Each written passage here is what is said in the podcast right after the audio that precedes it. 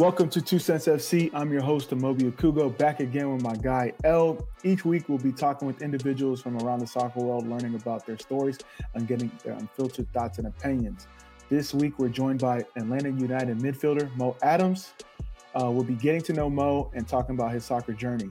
I know L is excited. You know, we got Atlanta's very own on the show today. Mo, how you doing? I'm good. How you guys been? I'm good. Man. So good. Real quick, I see your bookshelf behind you. Yo, you got Darlow rules. You got some good ones, real quick. Yeah, I got some good ones, man. Can you give us some of your favorites? Honestly, so Alex Ferguson leading. That's probably one of my favorites. Of Kobe, of course, Mamba mentality. Yeah. Can't go wrong with that one. Rest in peace, Kobe. Yeah, man. Yeah, the Darlow rules are pretty cool. So I haven't read all of them yet, but I'm getting there slowly but surely. No worries. Yeah, I'm currently got it on my desk as well. So that's what it like immediately started. Oh, nice. Yeah. So I know we're gonna get into that. You know, you being a scholar, and you know, but we start off with everyone 2 truths and a cap. So I'm sure El's gonna give us the rundown. Please take it easy on me. I've been struggling when it comes to pitching. But let's get it. Yes, sir. So two truths in the cap. So Mo, this is an icebreaker game that we like to play here where you'll give us 3 facts about yourself. 2 will be true. 1 will be a lie. And Moby and I have to guess what the lie is. So whenever you're ready, take it away. Cool. So we're going to find out how good of a liar I am. Okay. I guess. Yeah. No, 3 facts about me. All right. I have 3 siblings. I'm fluent in Arabic. And unfortunately, I'm an Arsenal fan. He said, unfortunately. Ooh. Yeah, me too. Yeah, it's a tough time, yeah. Let me see. Fluent in Arabic.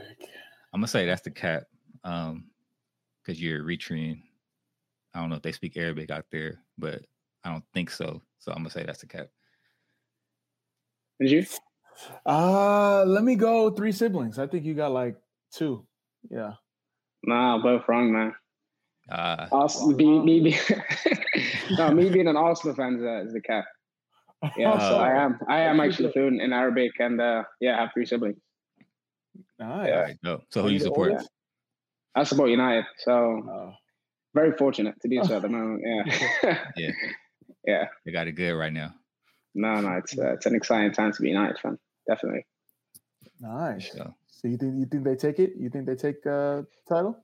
The Premiership, honestly, with Ronaldo in your team now, that's like 20 goals, you know, guaranteed up front. I feel like, you know, he just obviously bagged the brace yesterday. Almost got a hat-trick. Missed a penalty for Portugal. But, man, he's just going to lift the team in every way he can. You know, he's a leader. He's been there. He came, he saw, he conquered, and he went back and decided to come back again. So, I don't know. I feel like Chelsea are up there. I'll say United will be top 2. I'm not sure whether they'll take it this year or not. Okay. Yeah. Cool. And Arsenal, you think they get relegated?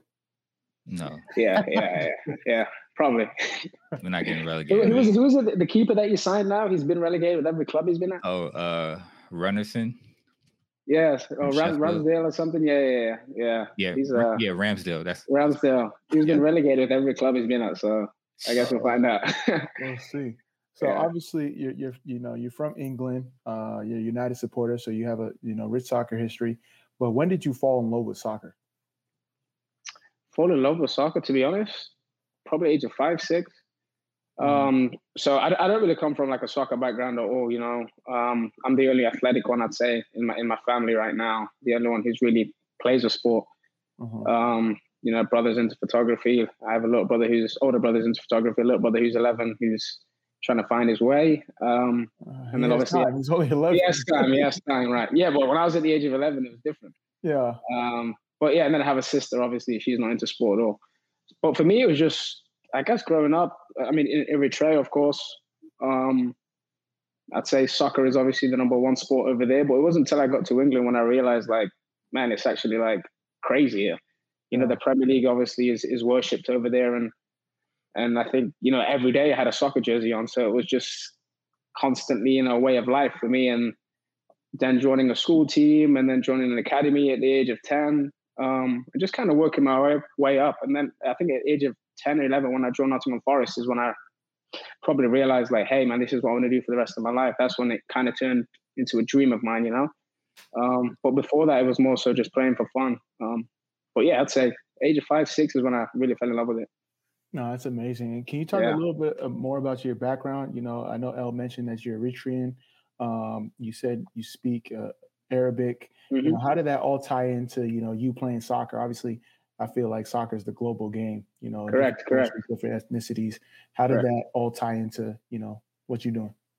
Yeah, I mean, for those who don't know, Eritrea is a small country in East Africa. So, you know, being born there, lived my childhood there, that alongside athletics is probably, you know, the most popular sport or activity to do. Mm-hmm. And, you know, like there's a lot of Africans or this, you know, the continent of Africa is obviously known for soccer in a way of all, you know, the African players who play in Europe or maybe play for other nationalities or stuff like that. So for me, it was just playing for fun, man, in the streets with my friends and whatnot. And then moving to England is kind of when it opened my eyes and really saw the beauty of the game also, you know, watching soccer on TV and playing with my friends in a more organized manner, you know, like a school team or with like a soccer club and stuff like that. And that's when I kind of realized like, hey man, this is actually a really fun game and you could potentially pursue this as a career to really make something out of it. But in terms of like speaking Arabic, you know, I'm Muslim. So that is the language of the religion. Yeah. So that's the reason of me, you know, speaking Arabic. It's what we speak at home over in England and even growing up and everywhere. So say that's probably my first language. Yeah. I love it. I love it. So you've lived in England and the States. Where do you rank him? England and say again? Rank England versus the States. Man. You know what it is? I say the States, but just because in the United States, obviously there's plenty, there's like 50 states. So I feel like you get a different vibe of where we go. Whereas in England, you know, from top to bottom, it's pretty much the same thing. Okay. So just purely for the fact that you kind of get different looks at the US and different, you know, more of a different vibe really wherever you are, whether it's East Coast, West Coast, different states, different cultures. So I'd say probably the US in terms of, I'd rank that. That is my only reason. Yeah. Okay. Perfect. Had to ask. You just had to ask. Yeah, no, I understand. So, because I want to stay on that for like a hot second. So, like, what's your favorite, I would say, state or city that you visited since you lived out here? Man, like, to be honest with you, for me, it's Chicago, man. I mean, I played in Chicago before I came here, and that's where I want to live. Like when I finish playing, man, cool city. It reminds. I mean, I went to Syracuse University, which is upstate New York. There's not much up there, but we travel to kind of New York City every now and then. And Chicago reminds me like a cleaner version, a smaller, more tidy version of New York. So it's got everything you need in the city: a nice lake, tall buildings. Yeah, it's just beautiful sightseeing. Yeah, yeah, it's the top 3 cities. Chicago. Yeah, yeah. To double down on that, because me and El have had multiple guests in the past: Chicago pizza or New York pizza? Honestly, I like the deep dish, but I'd say New York. Oh, okay. You? I'm assuming Chicago. Nah, I'm gonna go with Chicago style. Really? Me personally, yeah. Yeah, I'll go New York style. Yeah, I'd say New York. Yeah. Okay. So you mentioned, you know, Syracuse. Obviously, you know, at the age of 10, you said you went to Nottingham Forest Academy. Mm-hmm. Usually that's like the step you go pro from there, like academy, pro, that's how it goes. But you decided to go to the States and pursue, you know, education, go to college. What was that process like? What was the decision-making behind that decision? Honestly, to be honest, I feel like, you know, I'm a firm believer of everything happens for a reason, right? Mm-hmm. And that decision was kind of made for me in a way because, you know, I didn't get professional. So I left Nottingham Forest at the age of 15. So I was there from 10 to 15 and then joined Derby County, which is another team that's in the championship right now. Yeah. And I was there for 2 years, didn't get a professional contract. So I went to trial at Blackburn Rovers, another team in the championship. And I did very well, got offered a professional contract, but literally a couple of days after I had been verbally offered the contract, I got injured, snapped 3 ligaments in my ankle for 7 months. So it was a tough period, especially in England. It's so competitive that once you have that time out the game, it's tough for you to kind of go back in the same level or in the same, situation that you were at previously. So, you know, I tried at different clubs and it just kind of didn't really work out over there because I had to drop down, you know, a few tiers and, you know, I guess if it's not the Premier League, Championship, League One, then it kind of just falls off pretty bad over there. So, yeah, and then I was like, man, I don't really have a degree. I don't really playing for a team right now, so what can I do? And then there's an agency called Vertex Soccer who kind of got in touch with me and said, hey, like, you know, we feel like you can go out to the US on a scholarship, do really well. The worst case you could, I mean, the worst thing that could happen to you is just you leave with a degree. And I was like, man, like, that's something I don't really have right now. So I was like, I shoot my shot and see where it takes me. And I ended up getting a GA deal. So I left school early to turn pro, and I'm actually completing my degree online right now. So thankfully, I got the best of both worlds. No, that's amazing. Can you talk about like the learning curve, you know, coming from England, you know, high level academy, you know, you see what it's like, you know, promotion, relegation, to come into like the college space where it's a 3-month season. Obviously, you had to adjust. What was the biggest adjustment for you? Biggest adjustment for me was probably the condensed college season. I think it's wrapped in about 2 months. And then for the spring, you just play for fun, really. So we're just kind of getting used to, like, I don't know, just trying to stay, being disciplined, right? Because the spring's so fun. It's like in academy in England, it's like a game a week, maybe 2 games a week if you're lucky. So I kind of tried to get used to, like, okay, this is what we do. And if you don't make the NCAA tournament or something like that, your season could be done pretty early. Yeah. So it was just kind of to, you know, stay, you know, switched on. You're here for a reason. You're here to try and be pro. So don't kind of go down the wrong route or whatnot. So just, I think that was the main thing for me. And just to kind of help out friends and, you know, like, I have a lot of friends who I talk to now who've always wanted to go to the States, and I've done, like, every Christmas or every winter break, I go back to England to, like, academies, and we have, like, a little workshop where I kind of talk about my time over in the US and stuff like that. And one of the main things that the kids ask is, how is it like being away from home? So I think being able to adjust in terms of, you know, being in a team environment, but having to not, you know, go see your family on weekends or stuff like that. So it kind of allowed my, I guess, teammates to really become my home away from home and become my new family in a way. So I think that was the adjustment for me. No, that's amazing. And talk about your time at Syracuse, because you guys got some talent. There's a good run. Oh, we had a sick team. Yeah. Yeah, you guys had. They were Miles too, right? Yeah. Yeah, Miles, Buchanan, Kamal Miller. Yeah, a sick team. If it was basketball or football, they would be asking, you know, how much they giving you. Besides a scholarship, nothing, man. That's amazing. I know Ben Polk went there too. Ben Polk. The team. I mean, Ian McIntyre, head coach, is a great guy. He actually came all the way to England to recruit me. So he's in my living room chatting to my parents, like, you know, he really tried to get the point across that this was going to be a great decision for me moving forward. So, you know, I thank him for that. We still talk, and, you know, I credit him, you know, largely for really allowing me to live my dream. No, that's what it's all about. So I think it's important. Like, you talked about the talent that you guys had, like, iron sharpens iron, especially at a college, you know, environment. If you can get to, like, a program that's going to, you know, develop you, obviously. That makes the world a difference. Yeah. Just to add to that as well. Like, I know you asked me, like, what the biggest adjustments were from the UK to the US. I think in the US, there's a lot of guys on the team who don't necessarily want to pursue soccer as a career. You know, maybe they're on a, you know, academic scholarship, and, you know, they're like, you draw the sport, so they'll be on the team. Whereas in England, everybody in my academy team really wanted to kind of live this, you know, wanted to be pro. That was, you know, no questions asked. That was the dream. So it was just to kind of find the balance between everybody, know how to work alongside everybody. You know, the talent obviously isn't the same from top to bottom, right? So it was just that was, I think, the difference. And trying to get everybody to buy in, even if it wasn't everybody's, you know, dream or everybody's goal to get drafted or go into the league. What's one thing that you would do to, like, kind of fix the development in the States? You know, being from England, you know, what are some things that you would take from England to apply to the States?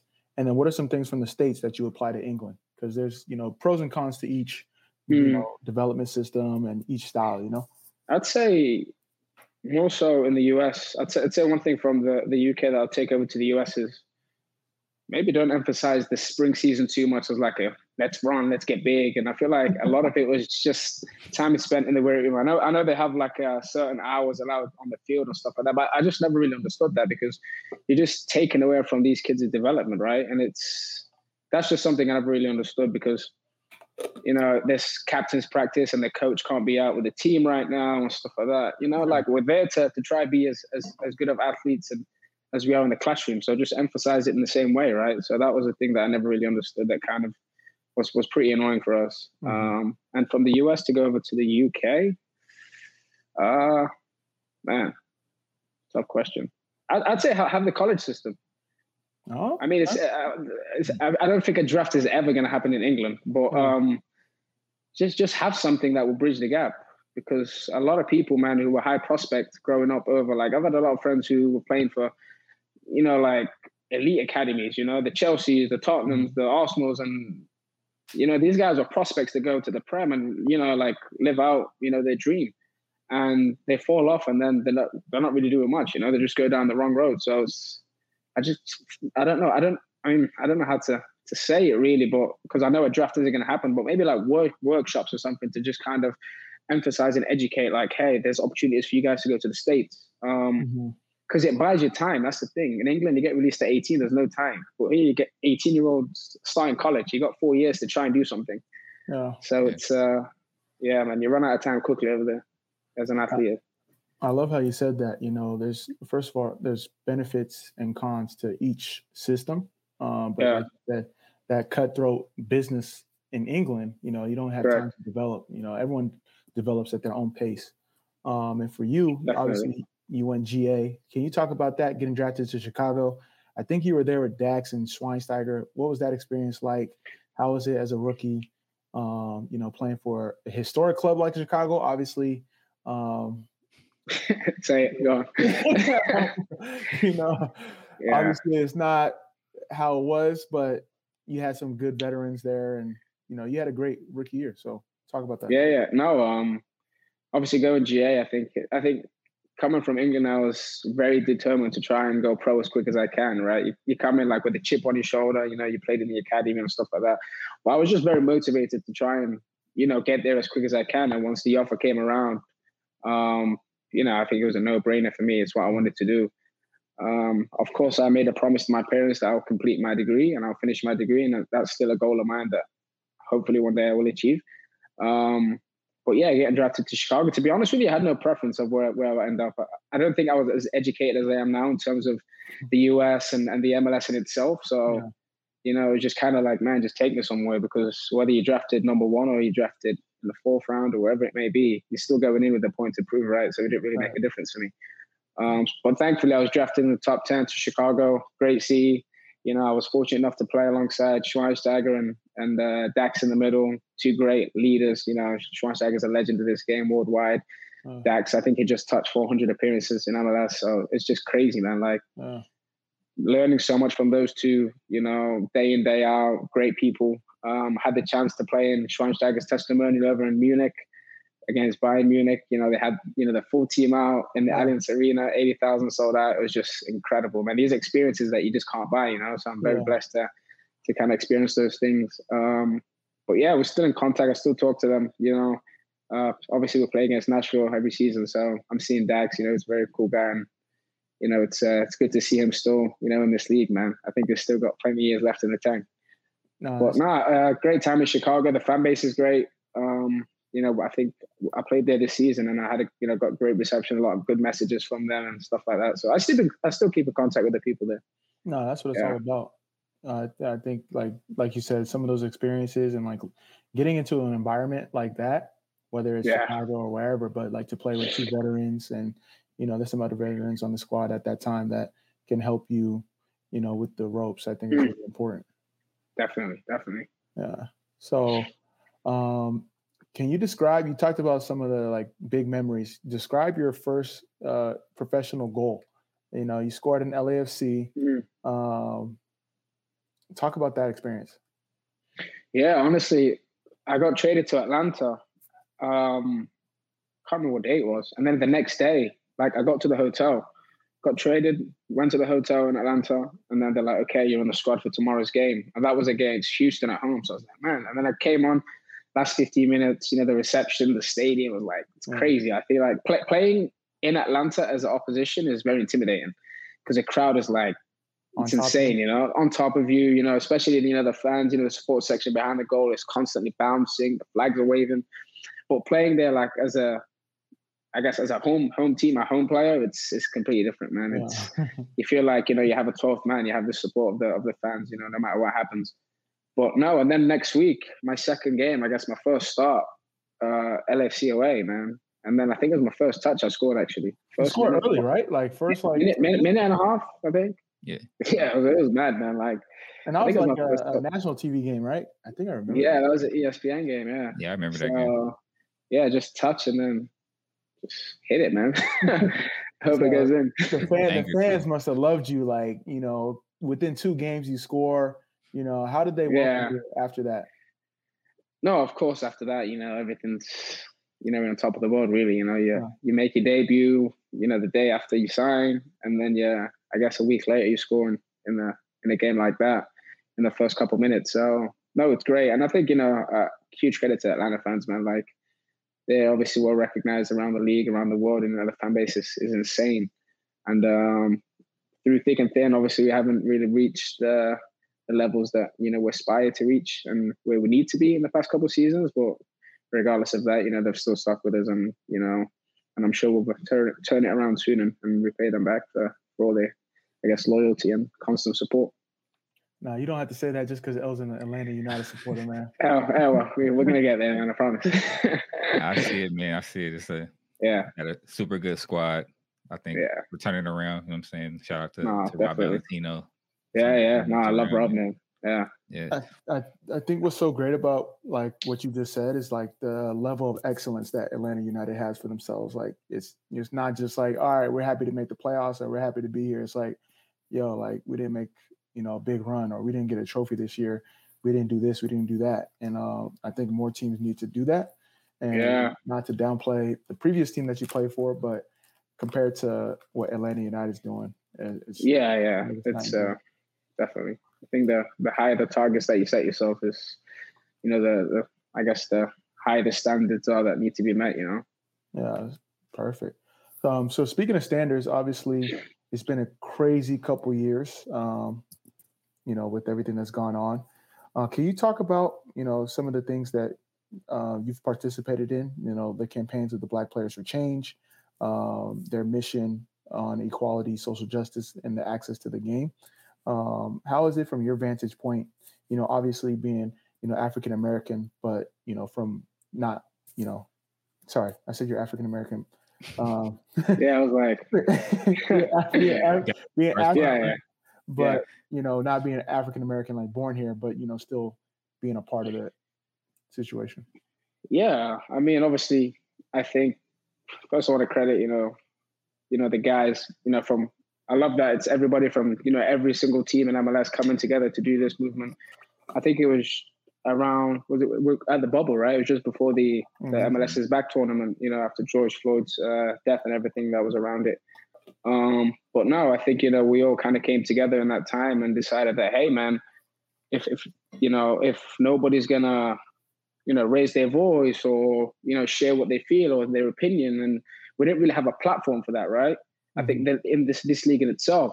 So for us to be able to do that and come together and kind of allow our presence felt, I think, and be able to share and be able to open and use our platforms in a way, and just kind of be fearless in a way, because a lot of people are very afraid of, you know, sharing their opinion or sharing how they feel, because they feel that they're going to be perceived or looked at in a different way. And I think with me or with a lot of people in the Black Players for Changes, You got to speak about what's right and what's wrong, regardless of how people view it. You know, right is right and wrong is wrong. And I think for us to be able to kind of share that on our platforms, and I remember when we protested on live television just before, I think it was New York, or it was a game, Orlando's game or something, where we the 8 minute, Orlando, I believe. Philly, Orlando, that's what it was. And that was an ESPN and I think I've said this before, and just the reach that got worldwide was crazy, because like my parents were watching Sky Sports one time and they saw that and they were like, wow, something that we created over a Zoom call, you know, all the players just jumping on and just having these discussions was able to kind of transform into this, you know, worldwide message. Mm-hmm. And just the reception that I got was incredible. And I think, you know, it allowed a lot more people to kind of, you know, be open in terms of speaking, you know, to, you know, feel like, okay, this is right. You know, they did it. Why can't I share my opinion? Right. Cool. And that just wasn't, you know, Black people. It was like, you know, everybody, every race, culture, background, you know, kind of felt motivated to really talk about, you know, what was going on in the world at the time, or still. No, for sure. And you know, thank you so much for, you know, doing your part, speaking out and, you know, making an impact, you know, being from, you know, having a presence in England. And obviously, you know, they face some of the same issues. Do you have any insight into, you know, how they can handle it, or things that are going on from that landscape as well? Over in England? Yeah. I mean, obviously we saw with the Euros when the, let's say, three young kings, you know, missed a penalty. Mm-hmm. And I remember, like, I was watching an interview with Saka, and Saka said as soon as he missed, he was like, I knew this was going to come. Mm-hmm. Right. It's very, you know, three black players, you know, missed a penalty over in England in a time where the country was on top of the world. Right. You know, we haven't really won a major trophy since '66. So for him, the first thought to come to his mind was, man, the racial abuse that I'm going to get now. Like, forget that I missed a penalty. Right. Like, that's obviously a very devastating feeling. But for him to constantly, you know, think that the abuse that's going to be thrown towards him, man, that's just heartbreaking. And of course, you know, people, you know, Instagram, Twitter, all these platforms need to do a better job, man, because these, like, everybody's able to share anything without any consequence, right? Because they can just put user 54362 and then different emojis, different message, like, you know, so it's like, they need to be able to kind of, you know, verify these people, you know, whether it's share your password or social security, whatever it may be. Something has to be kind of put in place for you to have an official account to be able to say something, or else I feel like these people who are hiding behind, you know, a fake identity or whatever it may be, will just keep saying whatever they want to say.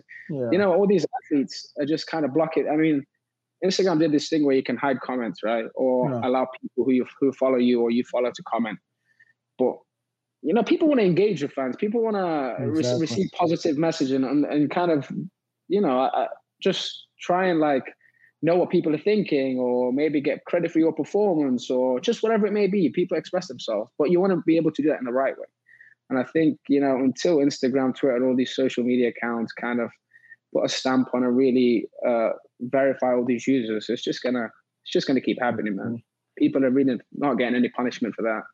And even some of these bans at the stadiums, like, they're very minor. You need to, like, really ban these people from attending games. You know, for life at that point. Yeah. Mo Adams for UEFA president. Hey, come on, man, you know. But let's get into, obviously, you know, you're still playing. Congratulations. Happy for you. Back from injury. Thank you. Back on the field soon. Talk about this season, you know, coming to Atlanta, you know, high hopes. And we talked about it a little bit earlier. Talk about this season, you know, If as much as you're willing to share, you know, from a personal standpoint, team standpoint. Yeah, we don't want to get you in trouble, bro. Yeah. Nah, I need you, train, man. Come on. Nah, this season's been tough. Of course, coming into this season, there was high expectations with, you know, maybe people would have thought we'd turn the corner. We had a full preseason under our belt, new coaching staff and stuff like that. And unfortunately, things didn't really work out the way, you know, the club expected, the players expected. So, you know, it's probably time for a change, I think, you know, based on maybe the results. Not only the results, a lot of things were happening and stuff like that within the club. But I think, you know, now thankfully, you know, we have someone like Rob, who's not just an incredible coach, but an incredible person who everybody gets along with. You know, he's honestly probably I'd say he is the best coach I've, you know, ever been coached by or worked with. And he just lifted, you know, the spirit of the group and really helped us, you know, kind of get back on track and fall back in love with the game and really enjoy training and enjoy going out there to compete. And now, we have a new head coach, obviously, Gonzalo Pineda. And, we're all excited for what this end of the season will hold for us. You know, we're obviously right now with aim of making the playoffs and getting into the playoffs and then taking it from there. So I think there's 12 games left, if I'm not mistaken. So, yeah, we're looking for W's now. Yeah. Perfect. Well, best of luck as you guys make a late run. Hopefully, I appreciate it. You know, Josef is not too frustrated tearing his jerseys up and stuff like that. But yeah. I think it's fine. So real quick though, describe what it's like playing with Josef. I know we see, you know, watching on TV, we see the passion. We see, you know, he wears his heart on his sleeve on the field. Like, what's it like, you know, playing with him? Like, just in training. Yeah, he's the same. Yeah, he's the same when in training, man. What you guys see at the at the stadium, on TV, in videos and interviews. That's who he is, man. You know, he is who he is in every walk of life, I think, you know, whether he's training or whether he's in the canteen, whatever it is. But no, I mean, he's a great competitor. He's a great player. And what he's done for the city of Atlanta, what he's done for Atlanta United, MLS, in, 5 years now since Atlanta in the league? Like, it's incredible, man. So, yeah, he's a great player, great competitor. We obviously rely on him. We know what he can do. You know, he can help us by scoring lots of goals. And the standard that he has for himself, the standard he set himself, and, of course, if he misses a header in the 93rd minute, which is a tough header, by the way, and that's his reaction, you know, that's the standard he has for himself. You know, he's known for scoring those, and I'm sure there's plenty more chances that they're going to come his way and that he's going to put them away, and, you know, he'll help us move forward. Perfect. And then, like, real quick before we get to the next thing, what's your favorite position? Because I know you play multiple positions, main position, center mid. What's your favorite position? And then five-a-side. If you had a five-a-side team, who are you picking? From my team, from anywhere. Yeah. Anywhere. Okay. Favorite position, I'd say deep midfielder. So the six. Okay. The six. The deepest one. So yeah, I'd say that's my favorite. But in terms of five aside, I'd say goalkeeper Edison. I think he's incredible with his feet. Okay. Man, Van Dijk. Can't go wrong with him, just leave him back. So that's two. Have to get Messi in there. That's three. Put myself, of course. Can't leave myself out. Yeah. Can't leave myself That's the most important thing. Yeah, 100%. And then one more player, Neymar. Okay. Five aside, you got to have Neymar in there. Yeah. Decent team. Yeah, not bad. I'm sure they'll win a few games. Perfect. All right. El, what you got? Or you want me to take this? Let's jump into some rapid fire questions real quick. So, being of Eritrean descent, what impact, if any, did Nipsey Hussle have on you? Great artist, you know. First of all, his music. I think it's poetry, man. You know, I think a lot of the songs nowadays, it's you just kind of listen to the beat and if something sounds cool, that's fine. But I think with him, you really got to listen to the message that he's sharing, and there's a lot of, you know, hidden stories and stuff, like hidden messages, punchlines, wordplay in there. That's incredible, man. I'd say he's one of my favorite artists. But yeah, man, I mean, he's an Eritrean, of course, and I don't think a lot of people know that he's Eritrean, to be honest. Obviously, he's lived in LA for, I think, I don't know if he's born in the US or not, but you know, he's been here the majority of his life. Yeah. So, but yeah, Eritrean descent. Yeah, he was born in the U.S., but he said, like, once he visited back home, the motherland, that's, like, what changed his whole, like, life. How he viewed it. No, there's a, I think, you know, is it Isaac that plays for the Sweden? Yeah. Sweden national team, a striker. He's also Eritrean. No, there's a few, man. So, yeah. All right, so favorite restaurant. Well, we're going to do UK and Atlanta. And we can add in Chicago too, since you love that city so much. UK.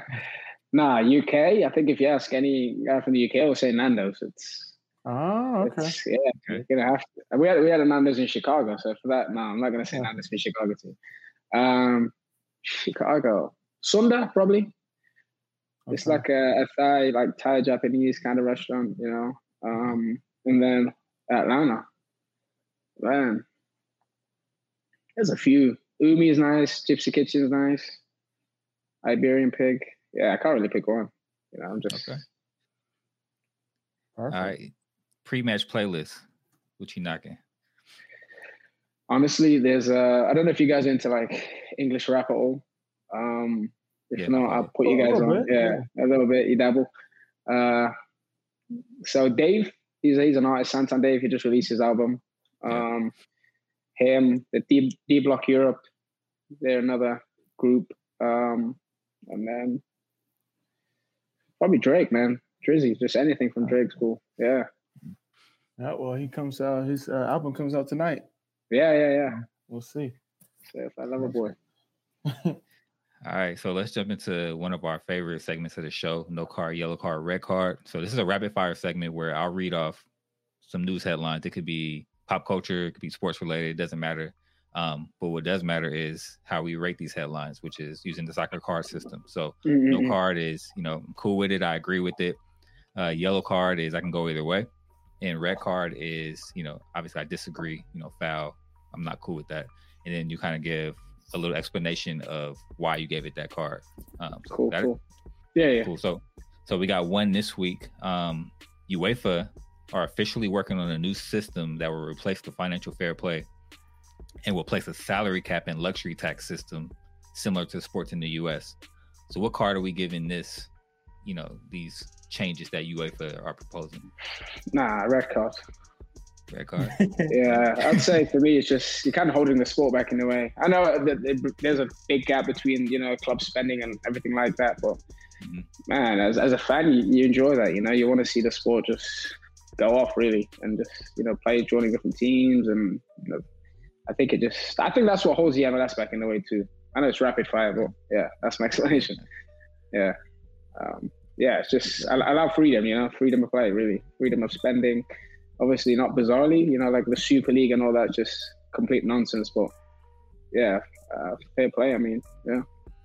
Okay. What'd you say, Moby? Yeah, I'll give it a yellow card. I mean, similar to the same reasons as Mo, like if a team wants to spend, if an owner's like, yo, I want to provide these resources for my team. All right, then what's the problem? But obviously within reason, you know, you're not trying to tamper contracts or yeah. So I agree. Yeah, I mean, if we want to play like a men's league and have an adult league and do participation, then all right, let's keep it all even. But for this, we're good. Gotta let them. If you want to rock out, invest more into the squad. I don't yeah, see. Like, I think you look at teams like Barcelona, like Real, how they kind of ended up in these financial straits that they're in, you know, bloated salaries, stuff like that. And they kind of get stuck with these players. I think it could be smart for them. You know, you're always going to find a way like around financial fair play. Like there's always going to be a way to finesse it. But I think for some teams, they need a salary cap. For their own good. I think a lot of it is just being smart, really. I mean, look at the signings PSG made this year. A lot of them are free, you know. If you can kind of finesse your way around it, you won't have to, you know, not be able to sign a star player like Messi and Barca were this year, or players have to take a pay cut in order to sign Aguero, for example, stuff like that. So I think, like you said, you know, you just got to be smart with it overall. It's just simple math and simple discipline. But Mo, thank you so much for taking time to get on the show. I know you got a busy schedule. If people want to connect with you, if people want to follow you, how can they do that? Yeah, Instagram, Twitter, both @_Mo Adams. So that's where you find me. Perfect. So we're going to have all that in the show notes. El, you got anything before we close out? Nah, that's it, man. Appreciate you coming on. Thanks a lot for having you guys. Best of luck on your rehab. Praying you come back strong. Appreciate it. Thank you, guys. Yeah, most definitely. We'll be on the lookout. So that's our show for this week. Subscribe, rate, and review. It helps us get discovered. Follow us on the socials @2centsfc. Check out our merch at 2centsports.shop. If you enjoyed the show, consider dropping us a donation using the link in the description. It helps support the cost of the show. It helps us get wonderful guests like Mo Adams on the show. Tweet us your comments on the show and any topics you want me or Elle to discuss. The only show where you're getting unfiltered thoughts and opinions every Friday. Catch you guys later. 2 Cents FC. Peace out. Peace.